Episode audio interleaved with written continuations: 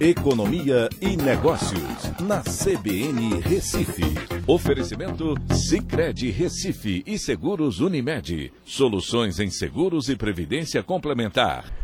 Olá, amigos, tudo bem? No podcast de hoje eu vou falar sobre o crescimento do PIB da China no primeiro trimestre. A economia do país avançou 18,3% na comparação anual né, e foi o melhor resultado num trimestre desde o início da série histórica eh, em 1992. Tá? Então, isso, claro, tem explicação, porque a gente precisa analisar que no primeiro trimestre de 2020 uh, ah, o PIB da China, na realidade, teve uma queda de 6,8%. Então, nessa comparação anual, a base estava muito fraca, muito baixa, e aí você tem uma elevação muito forte. Né? Vale lembrar que em 2020 uh, ah, o, o, país foi um dos poucos que teve um crescimento positivo né, do seu, da sua economia, com uma alta de 2,3%. Né? Para esse ano, há uma projeção eh, pela, uh, pela autoridade chinesa de um crescimento de 6% e o FMI fala em 8,4%. O FMI é um pouco mais otimista.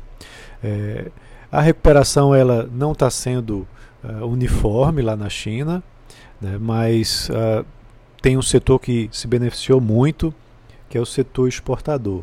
Né, foi o principal motor do crescimento nesse primeiro trimestre, principalmente na exportação de produtos eletrônicos para o teletrabalho né, e também de equipamentos médicos que foram exportados para os Estados Unidos e para a União Europeia.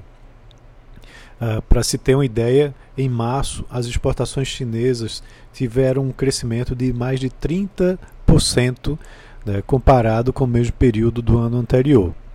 Certo? E você tem aí, por exemplo, o consumo das famílias com uma desaceleração, mostrando que o crescimento não é igual, não é uniforme, é, e com um desemprego relativamente alto para os padrões da China.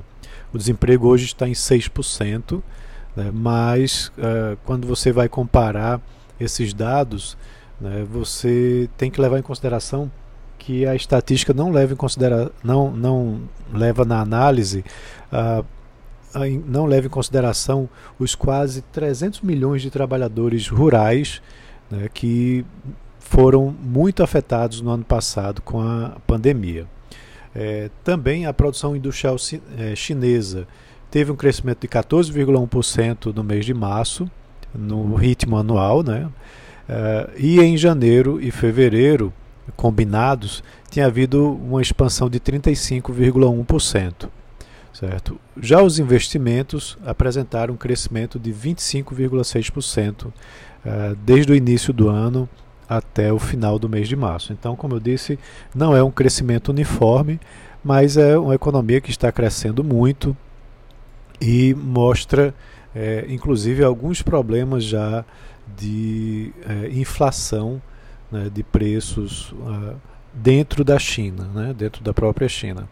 É, e isso pode também trazer alguma preocupação futura né, por conta dessa retomada muito forte e momentânea. Então é isso. Um abraço a todos e até a próxima.